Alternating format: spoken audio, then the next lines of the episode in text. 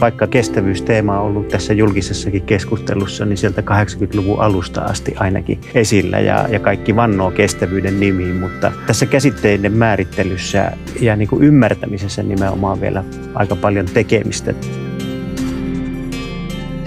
ehkä nyt ollaan pikemminkin luopumassa siitä, että löytyisi joku yhteinen tapa määrittää ja tultu jopa siihen tulokseen, että on helpompi määritellä, mikä on kestämätöntä kehitystä kuin kestävää kehitystä. Kestävyyspaneelin Mikä kestää podcastissa puhutaan siitä, mikä kestävyysmurroksessa oikein kestää. Seitsemän jakson aikana käsittelemme kestävyysmurrosta niin talouden, rakenteiden kuin kulttuurinkin näkökulmista – Ensimmäisessä jaksossa keskitymme kestävyysmurroksen keskeisiin käsitteisiin. Minä olen Erkki Mervaala ja tämä on Mikä kestää. Tervetuloa mukaan kuuntelemaan historian ensimmäistä kestävyyspaneelin Mikä kestää podcastia. Minä olen Erkki Mervaala Suomen ympäristökeskus Sykestä ja Mukana meillä on kestävyyspaneelista Katriina ja Mikko. Keitä olette? No mä oon tosiaan Katriina Soini, johtava tutkija Luonnonvarakeskuksesta ja alun perin taustaltani kulttuurimaantieteilijä.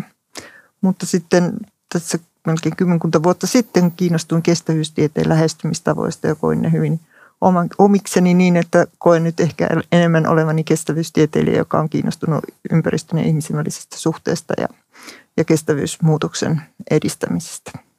Joo, mä olen Mikko Mönkkönen ja Jyväskylän yliopistossa soveltava ekologian professori. Ja niin kuin tämä titteli kertoo, niin taustaltani ekologi on tutkinut tämmöisiä ihan perusekologisia kysymyksiä ja sitten viimeisten vuosikymmenien aikana kiinnostunut erityisesti luonnonvarojen käytön ekologiasta – ja mun tutkimus on, on oikeastaan kohdistunut käytön kestävyyteen, että miten me saadaan yhteensovitettua näitä erilaisia tavoitteita luonnonvarojen käytössä, mukaan lukien vaikka taloudelliset tavoitteet, mutta erityisesti mä oon kiinnostunut ekologina niin näistä luonnon monimuotoisuuskysymyksistä, miten me tässä talouskäytön ohella pystytään ylläpitämään luonnon monimuotoisuutta ja monia muita ihmisille tärkeitä asioita tuolla meidän luonnossa. Miksi podcast-sarjamme nimi on Mikä kestää? Kestävästä kehityksestä on puhuttu jo 30 vuotta ja tuntuu, että edelleenkin on kadoksissa se, että minkä pitää kestää. Ja toisaalta, jos siitä on puhuttu 30 vuotta, niin voidaan kysyä, että miksi meidän edelleen tarvitsee puhua siitä. Eli on, on kulunut jo liian paljon aikaa sen selvittämiseen, että tässä kohtaa kaksi, kaksi asiaa. Vai mitä? Juuri näin, että kyllä se hämmästyttävää on se, että, että 80-luvulta asti Brundtlandin komission raportista asti me on edistetty kestävää kehitystä ja viimeaikainen tota, nyt syksyllä julkaistu yhdisty, YK on kestävän kehityksen raporttikin osoittaa, että on tässä on otettu lähinnä takapakkia. Että mikä tässä nyt oikein kestää? Miksi, miksi me ei olla sillä kestävyyden tiellä? Ja just niin kuin tuossa Katriina toi esille, niin sit toinen, toinen tulokulma tässä on se, että, että tässä on niin kuin monisyinen kimppu toisiinsa kytkeytyneitä asioita, jotka pitää huomioida. Eli tässä on niin kuin nämä erilaiset aspektit ja tulokulmat mm. tähän kestävyyteen. Ja nämä pitäisi niin kuin yhtä aikaa pystyä ratkaisemaan. Mm. Ja se oikeastaan se YK-raportin yksi perusviesti olikin se, että nyt me on edistetty näitä kestävyyden tavoitteita erillään toisistaan. Että mm. meidän pitäisi lähteä tämmöiseen kestävyysmurroksen tielle, mm. muuttamaan tämä koko systeemi kestäväksi.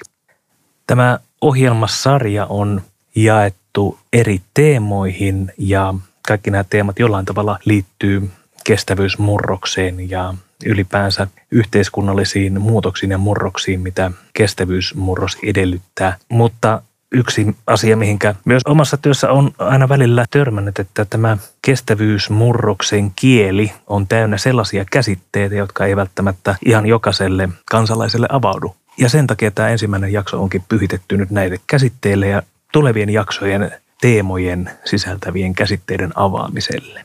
Eli lähdetään nyt ihan käyntiin siitä kestävyydestä, että mitä kestävyydellä tarkoitetaan, mitä kaikkea kestävyydellä voidaankaan tarkoittaa.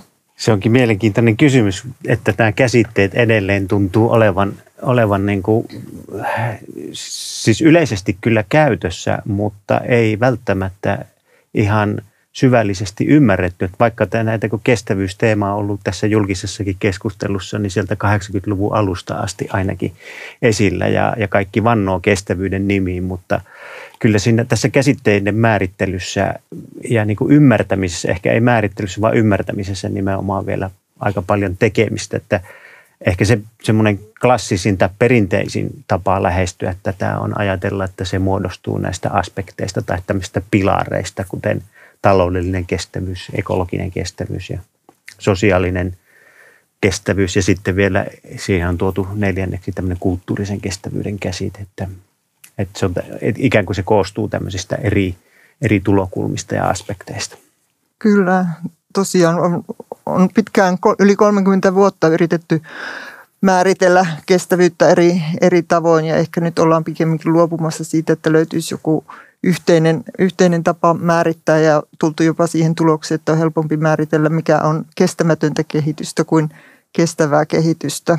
Ja sitten tosiaan nämä pilarit on kyllä hyvin, hyvin juurtunut nytten yleiseen keskusteluun kestävyydestä ja politiikassakin niitä käytetään, mutta niissäkin on omat, omat haasteensa sitten, kun niitä lähdetään käyttämään kestävyystavoitteiden toimeen, toimeenpanossa, koska nehän lähtee siitä ideasta, että kaikki hyvä voidaan saavuttaa kerralla ja, ja reaalimaailma on jotakin muuta, että me joudutaan aina tekemään valintoja ja sitä kautta niistä voi jopa tulla niin kuin kestävyysmuuroksen esteitä, koska sitten aina joudutaan jostakin kuitenkin luovuttamaan.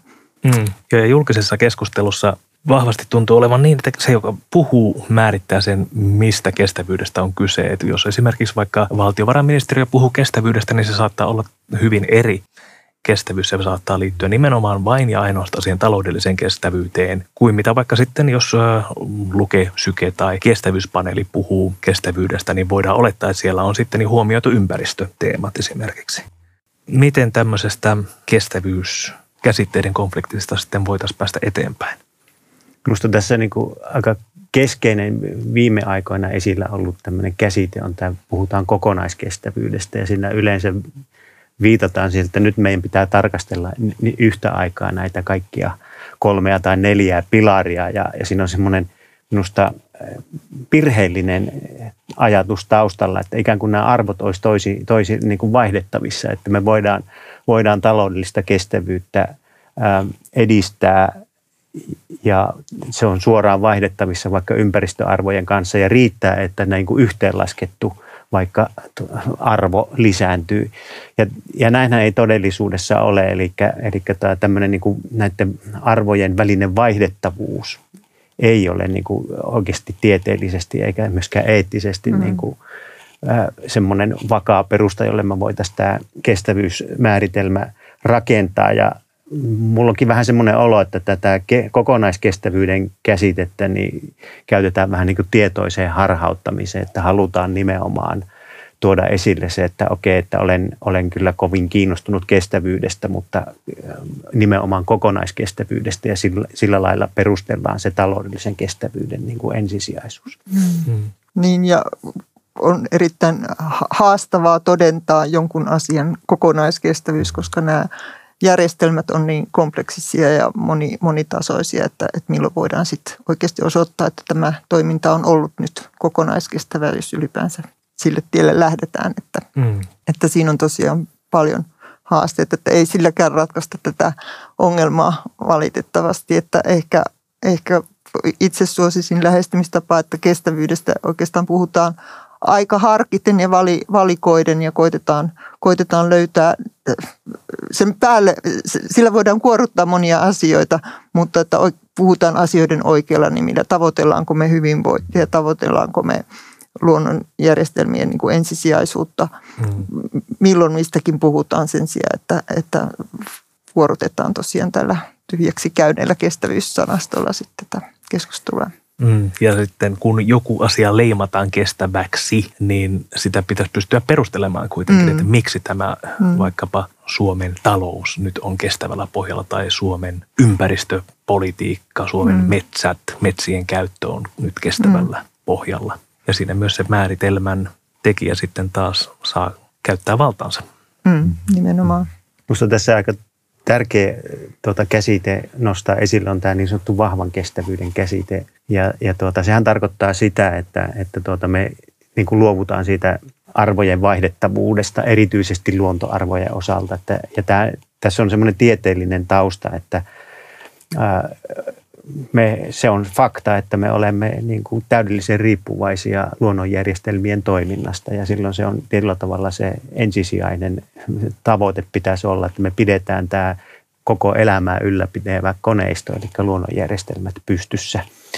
Ja se vahvan kestävyyden käsite lähtee nimenomaan siitä, että tätä, vai, tätä vaihtosuhdetta ei ole. Että me voidaan niitä luontoarvoja, luonnon ekosysteemien – luonnonjärjestelmien toimintaan, niin me ei voida vaihtaa niitä taloudellisiin arvoihin tai, tai, mm. tai sosiaalisiin arvoihin, vaan niistä on pidettävä huolta, koska se on se kannatteleva, mm. kannatteleva voima tässä. Että tässä tarvitaan ehkä tämmöinen ajattelutavan muutos. Mm. Ja, Katri. ja vielä näistä pilareista ja olemassa olevista keskustelutavoista, niin niistä helposti välittyy sellainen kuva, että kestävyys on jotakin ihmisten ulkopuolella olevaa.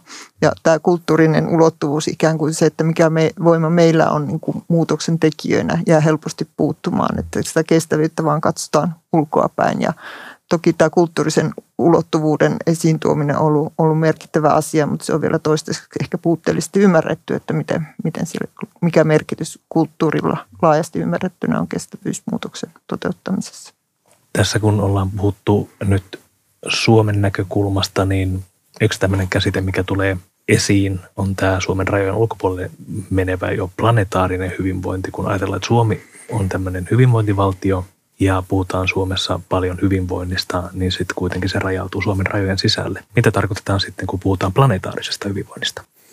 No planetaarinen hyvinvointi ensinnäkin tosiaan niin se ulottaa tämän katseen ihan tästä meidän omasta takapihaltamme tuonne vähän laajempiin perspektiiveihin, että, että se niin ottaa huomioon se, että se mitä täällä Suomessa me suomalaiset tehdään, niin sillä on vaikutuksia tuonne meidän rajojen ulkopuolelle, että me, meidän esimerkiksi kulutustavoilla on globaalia vaikutuksia, vaikka meidän ruo, ruo, tuota, ruoan, minkälaista ruokaa me syödään, niin sillä on vaikutuksia ihan globaalisti sinne lähtömaihin, mistä ne meidän – ruokien raaka-aineet tuota, tulee. Mutta ehkä tässä vielä tärkeämpi ja keskeisempi tässä planetaarisen hyvinvoinnin tai planetaarisen, niin planetaarisen hyvinvoinnin käsitteessä on se, että se, se kattaa niin kuin tämän ei-inhimillisen ää, ulottuvuuden, eli hyvinvoinnin käsite. Mehän perinteisesti ajatellaan, kun puhutaan hyvinvoinnista, niin puhutaan vain ihmisen hyvinvoinnista. Mm. Mutta tässä, jos me hyväksytään se tosiasia, että, että tosiaan me olemme täydellisen riippuvaisia tuosta luonnonjärjestelmistä, niin kyllä meidän pitäisi kai siitä luonnon hyvinvoinnista silloin huolta pitää. Ja tämä planetaarisen hyvinvoinnin käsite nimenomaan laajentaa tämän kattamaan sitten myöskin mm. muiden lajien ja muun, muun luonnon hyvinvoinnin kuin ihmisen hyvinvoinnin. Mm. Että nämä nämä kaksi ulottuvuutta. Tässä tulee tämmöinen globaali perspektiivi ja sitten tämmöinen ei-inhimillinen hyvinvointi. Mm. Just nyt tämä hyvinvointikäsitekin on vähän, vähän haastava. Ihmiset voivat ymmärtää ja tarkoittaa sillä myös hyvin monenlaisia asioita ja se sisältää yhtäältä semmoisen kokemuksellisen aspektin, että mitä, miten ihminen, ihminen näkee ö, hyvän elämän ja itsensä sen toteuttajana – ja, mutta sitten toisaalta myös tarvitaan näitä ulko, ulkopuolisia mittareita, että mitä, mitä ihmisen kuuluu, kuuluu saada tai hänellä tulee olla, olla tämän hyvän elämän toteuttamiseksi. Aika mainiota on, että nyt, nyt on oikeastaan palattu tähän jo 70-luvulla Erik Allardin suomalaisen sosiologin esittele, esittelemiin hyvinvoinnin ulottuvuuksiin, joka lähtee enemmän tämmöistä tarpeista – tarpeista, että mitä ihminen tarvitsee hyvän elämän toteuttamiseen. Ja, ja itse asiassa hän oli hyvinkin aikaansa edellä sit siinä, että, että näki myös esimerkiksi tämän inhimillisen, inhimillisen luonnon merkityksen sit siinä, siinä osana, osana ihmisen hyvinvointia. Tässä on kysymys oikeastaan siitä, että minkälainen suhde meillä on luontoon, miten me, mitä me ajatellaan luonnosta – Ja jos vähänkin katsotaan ajassa taaksepäin, niin, niin tuota, no oikeastaan vieläkin, niin me valtaosiin me ajatellaan, että luonto on tämmöinen resurssi, josta me jatkuvasti mm. niin kuin voidaan ottaa ja, ja pumpata sitä, sitä tuota, raaka-aineita tähän meidän niin kuin talousjärjestelmän käyttöön. Ja sitten luonto on se, joka me suojellaan johonkin tuota, ulkopuolelle tästä talouskäytöstä. Eli tietyllä tavalla luonto pannaan tota, reservaatteihin ja sitten kaikkialla muualla voidaan toimia tällä lailla ihmiskeskeisesti. Ja tästä jo päästiin tuossa pari vuosikymmentä sitten tietyllä tavalla eteenpäin ajateltiin, ruvettiin ajattelemaan näitä, tätä luonnon, niin kuin, luonnonvaroja vähän monipuolisemmin. Tuli tämmöinen ekosysteemipalveluiden käsite, mm. joka sitten sisälsi paljon muutakin kuin ihan nämä ra, tuota, raaka-aineet, vaikka mineraalit tai, tai biomassat luonnosta. Sitten ajattel, ruvettiin ajattelemaan luonnosta jo pikkusen monipuolisemmin, että luonto on ihmistä varten edelleen tässä ajattelussa. Mm. Ja nyt meidän oikeastaan se, mikä vaaditaan, niin olisi semmoinen siirtymä, että, että, että ajattelemaan sitä, että me elämme täällä luonnon kanssa. Mm. Eli tämä, tämä planetaarisen hyvinvoinnin käsite nimenomaan, mm. se sisältää tämmöisen ajattelu, tietyllä tavalla ajattelutavan muutoksen mm. pois siitä semmoisesta mm. luonto-ihminen erillisyydestä Kyllä. siihen käsitykseen, että me olemme toisistamme riippuvaisia. Tässä sanotaan näin päin, että ihminen on luonnosta riippuvainen mm. ja meidän pitäisi oppia elämään sen luonnon kanssa. Mm. Niin tämmöinen yhteisyyden kokemus sekä luonnon kanssa, mutta unohtamatta kuitenkaan kanssa ihmisiä. Että kyllähän tähän kestävyyteen, vaikka ympäristö on ihan keskeinen asia sen saavuttamisessa, liittyy myös siihen, että miten me, miten me yhdessä toisten ihmisten kanssa niitä kestävyystavoitteita lähdetään, lähdetään tuota, tavoittelemaan. Ja, ja, ja siinä, siinä sellainen tosiaan yhteisyyden kokemus ja sitten ajatus huolenpidosta. Nyt on tullut tämmöinen tämä caring-ajattelu siitä, että, että, että tuota, hyvä, hyvän tekeminen niin luonnolle kuin toisille ihmisille olisi se, se niin kuin avain, avain sitten tähän vastavuoroisuus, vastavuoroisuus ja, ja tuota, semmoinen eettinen tekeminen niin kestävyyden kannalta kriittinen tekijä. Mm. Ja tämä on mielenkiintoista. Mä oon tässä seurannut keskustelua ympäristöfilosofian puolella ja siellä niin kuin tämä on noussut esille, että itse asiassa siinä on aika lailla korrelaatiota se, että miten me ajatellaan luonnosta heijastuu myöskin, mitä me ajatellaan toisista mm-hmm. ihmisistä. Että jos me ollaan valmiit hyväksymään väkivalta, mm. jotakin ei-inhimillistä luontoa kohtaan tai tämmöinen niin kuin, mm. ä, totaali, siis kokonaisvaltaisesti tämmöinen hyväksikäyttävä asenne luontoon, niin silloin me ollaan valmiita hyväksymään se myös toisia ihmisiä mm. kohtaan. Että tämä on niin kuin tämmöinen kokonaisvaltainen elämänkäsitys. Se, miten me ajatellaan luonnosta, niin heijastuu tällä lailla niin kuin meidän kokonaisvaltaiseen elämänkäsitykseen ja suhteeseen muihin ihmisiin. Mm.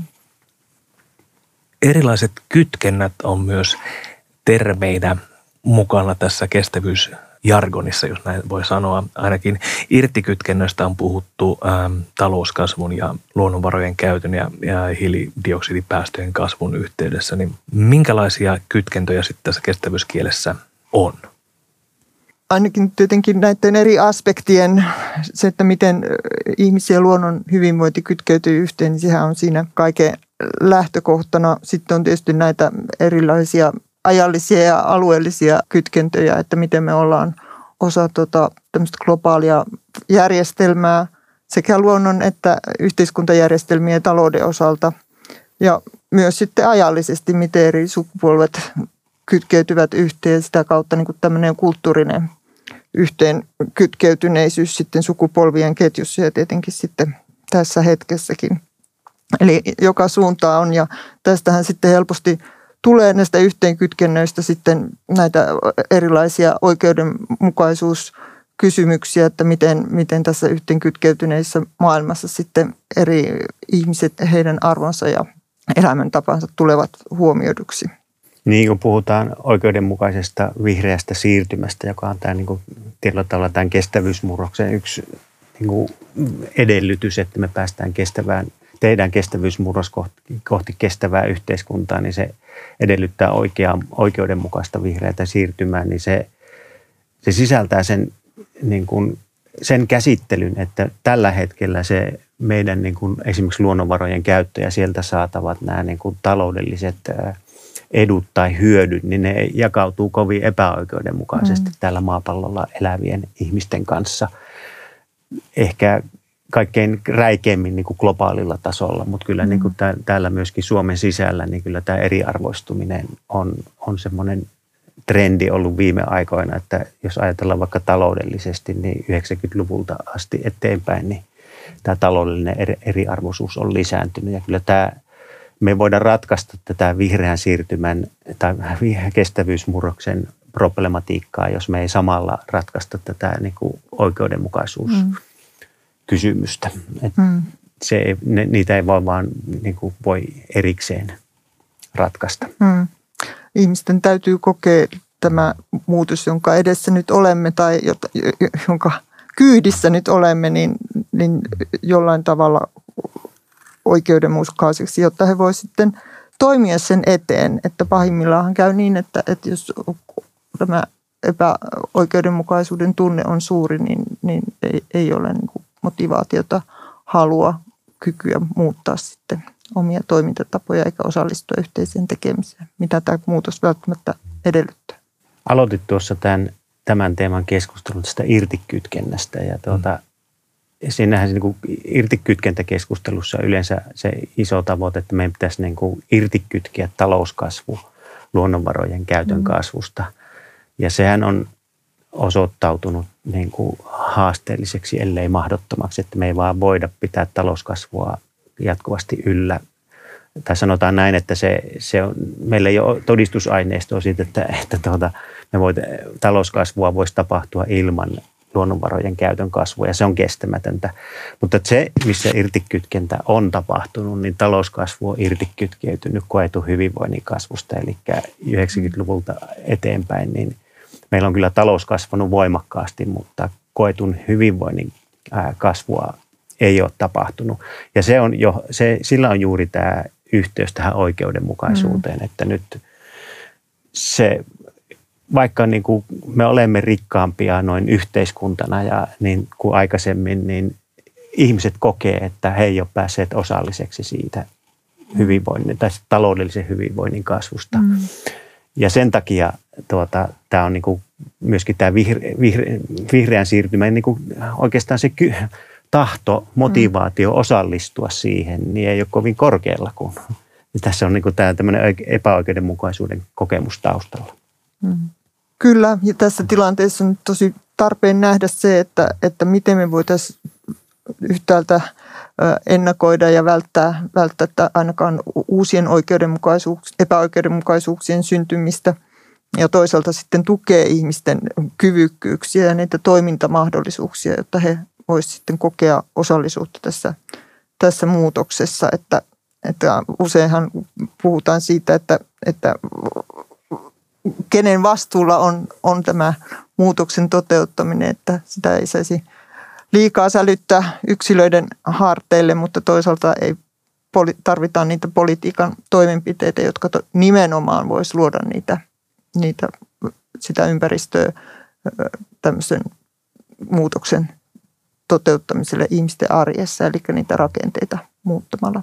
Miten sitten näitä voitaisiin soveltaa käytäntöön näitä kestävyysmurrokseen vaadittavia muutoksia?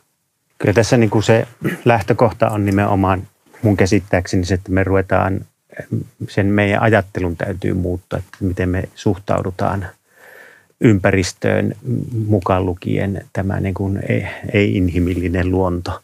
Mm. Että tämmöinen, tämmöinen tuota, vähän kokonaisvaltaisemmin, hy, kokonaisvaltaisemman hyvinvoinnin käsitteen ottaminen tavoitteeksi. Ja tässä niin kuin ehkä konkreettisin esimerkki tästä voisi olla, että me ajatellaan aika pitkälle, tai sanotaan tässä meidän poliittisessa yhteiskunnassa keskustelussa korostuu tämmöinen niin kuin talouden kasvun ja nimenomaan vielä bruttokansantuotteella mitatun taloudellisen kasvun tavoitteet. Ja me tiedetään jo se, että, että ja tutkimus on osoittanut se, että tuota, se ei oikeasti mittaa sitä niin kuin hyvinvoinnin kasvua. Ja sen rinnalle me tarvitaan siksi aika paljon, mä en tarkoita sitä, että pitäisi lopettaa bruttokansantuotteen mittaaminen, vaan siihen rinnalle tarvitaan niin kuin koko joukko muita mittareita ja, ja niiden pitäisi pystyä yhtä tavalla vaikuttamaan siihen niin kuin poliittiseen päätöksentekoon ja tavoitteiden asentantaan kuin tämä bruttokansantuotteen kasvattaminen. Ja sitä kautta me jo päästäisiin niin kuin eteenpäin. Eli mä luonnontieteilijänä ajattelen niin, että, että kun meillä on joku, pystytään jotakin mittaamaan ja numerisesti seuraamaan, niin se on jo omiaan niin kuin viemään asioita eteenpäin. Ja sitä kautta esimerkiksi juuri tämä niin kuin yhteiskunnassa ja poliittisessa päätöksenteossa, kun me sitä mittaristoa monipuolistetaan, ruvetaan mm. seuraamaan ja asettamaan tavoitteita muihinkin mittareihin perustuen kuin bruttokansantuotteisiin, niin me päästään jo ehkä jonkun verran tässä äh, tota, eteenpäin tässä mm. kestävyys, äh, kestävyyden tiellä. Mm.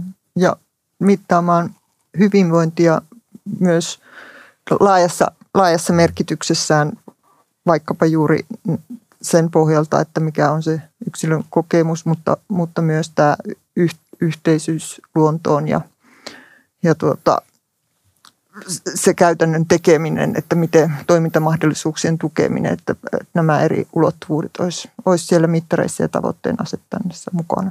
Hmm. Yksi ihan konkreettinen esitys, mikä tehtiin tuossa pari, muutama vuosi sitten, oli tota, perustu tähän Dasguptaan raportti, joka tehtiin tuolla Britanniassa – sikäläisen valtiovarainministerin tilauksesta. Ja siinä kysymys oli, että miten me niin pystyttäisiin taklaamaan tämä luontokato noin valtioiden tasolla ja mitä poliittisten päättäjien ja erityisesti valtiovarainministeriöiden, siis taloudesta vastaavien ihmisten pitäisi tehdä, niin kyllä se yksi konkreettinen suositus oli siellä se, että meidän pitää ruveta mittaamaan sitä luontopääomaa, eli mitä meidän toiminta, tuota, tar, mitä seurauksia sillä on siihen luonnonjärjestelmien mm. ää, kykyyn tuottaa meille sitä hyvinvointia. Eli tämmöinen luontopääoma tuota, näkökulma tähän. Se on toki vielä ihmiskeskeinen mm. käsite. Se mittaa ikään kuin tätä luon, luonnon systeemien kykyä tuottaa meille sitä tuota, hyvinvointia, mutta on se jo iso askel eteenpäin, jos tämä otettaisiin otettais vaikka, äh, sanotaan vaikka Suomen valtion tuota, vuosittaisessa tilinpidon äh, seurannassa niin keskeiseksi mittariksi tarkastella, että bruttokansantuote on kasvanut tämän verran, mutta miten se on käynyt luontopääomalle, niin se olisi jo kyllä iso edistysaskel. Hmm, kyllä. Näitä uusia mittareita kun lanseerataan tai otetaan käyttöön, niin niissä on kuitenkin yksi haaste ja se on se, että se BKTn asema on kuitenkin niin suuri ja se vaikuttaa niin monen eri asiaan. Se vaikuttaa mm. siihen, että millä korkotasolla valtio saa lainaa ja kaikkia tällaisia, niin onko nähtävissä, että tämmöistä mittaristoa tai joku erityinen mittari voisi nousta tälle BKTn kasvun äh, mittauksen tasolle? No viittasit tuohon tuota lainansaantimahdollisuuksiin, niin kyllä tämä itse asiassa tämä luontopääoma käsite, niin sehän linkkautuu sinne juuri tänne rahoitusmarkkinoihin sitä kautta, että, että ei, ei niin kuin tulevaisuudessa veikkaisin, että, että tuota, rahoituksen saaminen semmoisille hankkeille, jotka vähentää luontopääomaa, käy hankalaksi, jollei mahdottomaksi. Että kyllä tässä rahoitusmarkkinatkin on mukana – tekemässä tätä muutosta. Ja sitä kautta tämä luontopääomakäsite on minusta hyödyllinen ja kannattaa nostaa siihen niin kuin kansantalouden tilinpidon seuran, seurattaviin tekijöihin. Mm. Koitetaan päästä konkretian tasolle vielä enemmän. Mitä pitäisi lisätä, mistä pitäisi luopua, jos puhutaan tämmöisestä kasvun on hidastuttava jossain ja, ja jonkin asian taas sitten on saatava lisää kasvua, niin mitä sitten tarkoittaisi? Tässä kun seurannut tätä keskustelua, niin siellä korostuu, korostuu sellaiset asiat kuin vihreä kasvu.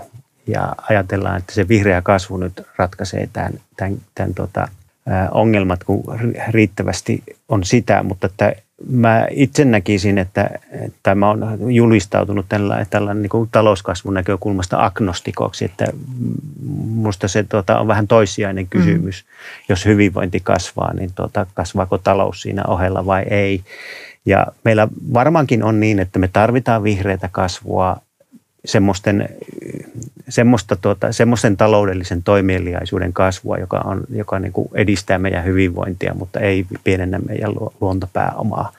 Mutta samanaikaisesti me kyllä tarvitaan sitten tämmöistä hiipumista joissakin muissa talouden sektoreissa, jotka erityisesti sellaisia, jotka on niin kuin haitallisia sekä meidän niin kuin koetulle hyvinvoinnille että, että tuota, vaikka sille ympä, tuota, ympäristön luonto, luonnonjärjestelmien säilymiselle. Että, että minusta tämä niin kuin vihreän kasvun korostaminen pikkusen niin kuin siinä jätet lakastaa mato alle. Se ei haluta nostaa esille sitä, että se ei sinänsä yksin sitä ongelmaa ratkaise, vaan tätä pitäisi tätä, mm. mä oon käyttänyt nimitystä ruskea hiipuma, eli mm. vihreän kasvun vastavoima mm. pitää olla olemassa. Nämä molemmat pitää tapahtua yhtä aikaa, niin silloin me pystytään ehkä nämä talousjärjestelmät viemään mm. kestävämmälle uralle.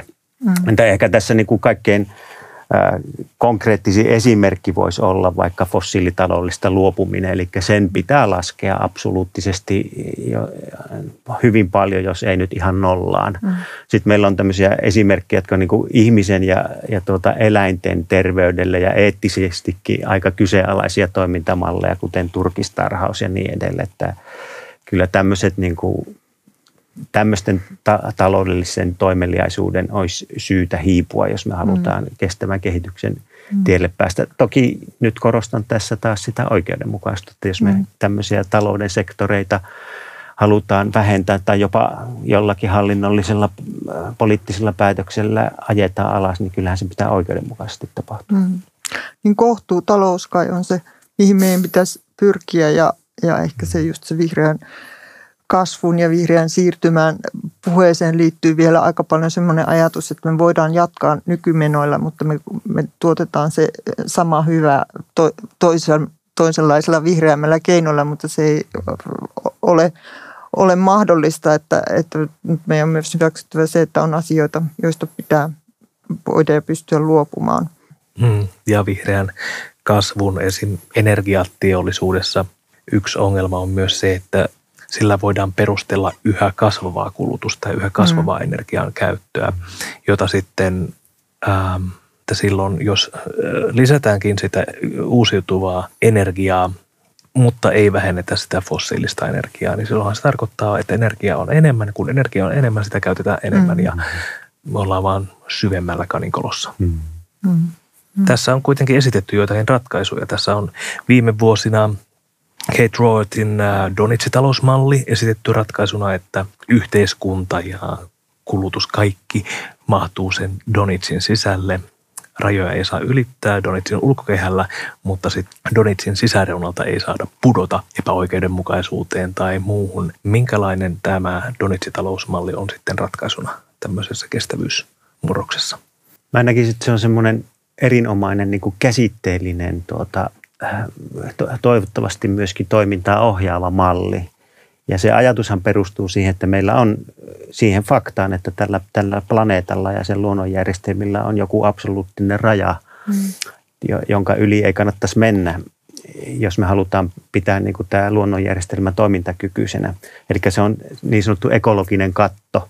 Ja nyt viimeaikainen tutkimus on jo kyllä äh, osoittanut, että me on aika monella sektorilla tämän katto on ylimenty ja aika pahastikin. Eli ilmastonmuutos, luontokato esimerkkinä, että, mm.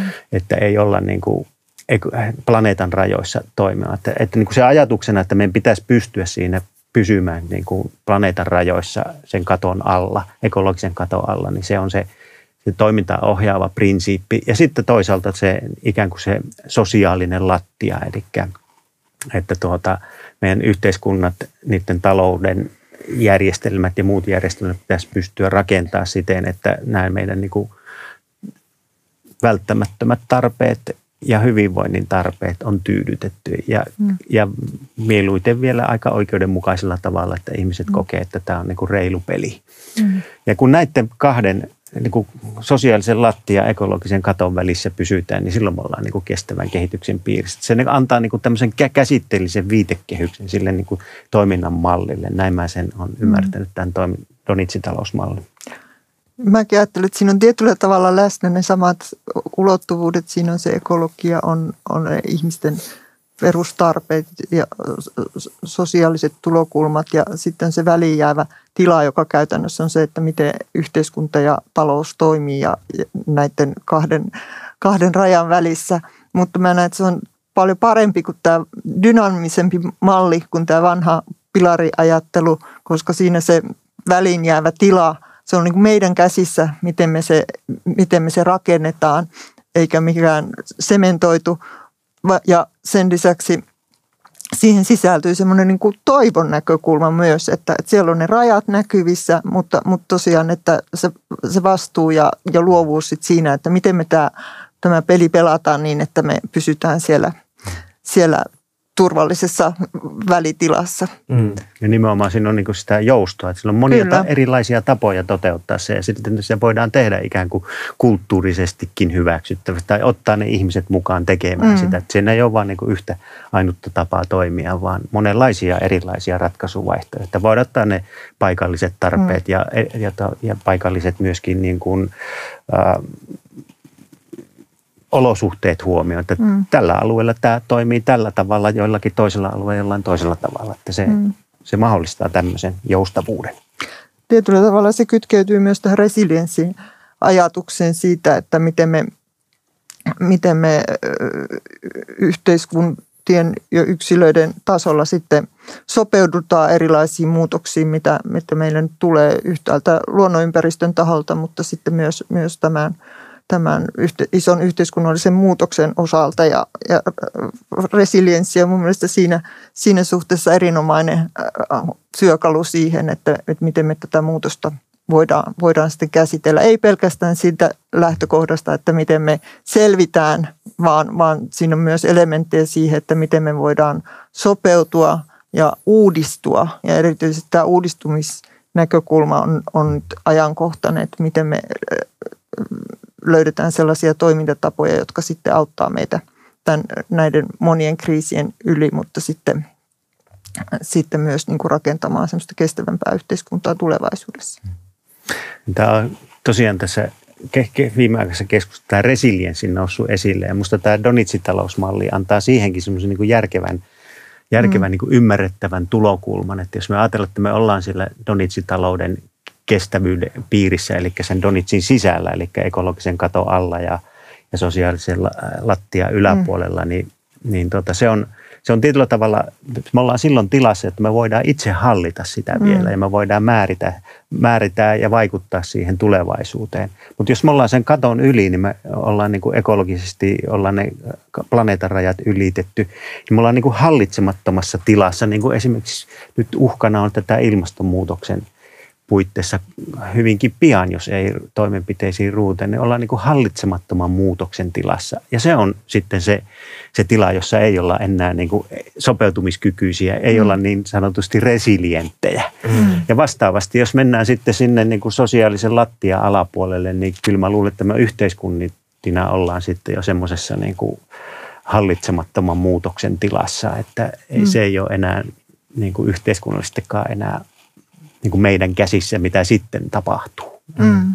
Jos meidän kaikki resurssit menee siihen, että me yritetään selviä niistä, mm. selvitä niistä tilanteista, jotka, mm. jotka meitä uhkaa tai äh, tällä hetkellä äh, vaatii huomiota, niin meille ei jää voimavaroja sitten sen äh, niin kuin uudenlaisten toimintatapojen tapojen, niin kuin rakentamiseen. Että siinä mielessä on tärkeä, tärkeä pitää katse siellä tulevaisuudessa silläkin hetkellä, kun tuntuu, että nämä nykyiset haasteet vaatii paljon huomiota, niin kuin nyt nämä viimeaikaiset maailmanpoliittiset tilanteet ja siihen liittyvät huolet. Millainen olisi sitten tällainen hyvinvointivaltio, joka on sekä resilientti että mahtuisi sinne Donitsin sisälle? No mun mielestä se, me ollaan oikeastaan tässä jo keskustelun aikana se hahmotettu, että se on sellainen tuota, valtio, joka tuota, tunnustaa sen riippuvuutensa luonnonjärjestelmistä ja alkaa myöskin sen takia pitämään huolta sen luonnonjärjestelmän hyvinvoinnista, ei ainoastaan ihmisten hyvinvoinnista. Eli siinä mielessä tuota, toteuttaa, rakentaa yhteiskunnat niin kuin planeetan rajojen sisäpuolelle. Mutta toisaalta se pitää sitten huolta hyvinvoinnista ja sen tasapuolisesta niin kuin jakautumista ihmisten kesken. Tietyllä tavalla laajennettu pohjoismainen hyvinvointivaltio. Mm. Kyllä, ja näiden Mikon mainitsemien asioiden lisäksi niin näkisin, että, että meidän yhteiskunnassa on myös paljon myönteisiä kehitys kehityskulkuja ja, ja senpä vuoksi niin hyvinvointivaltion tulisi myös tunnistaa näitä myönteisiä kehityskulkuja ja tukea sellaisia kyvykkyyksiä ja, ja ihmisten mahdollisuuksia toimia kestävyyden edistämiseksi, että tämmöinen positiivinen, positiivinen vire, vire siinä suhteessa.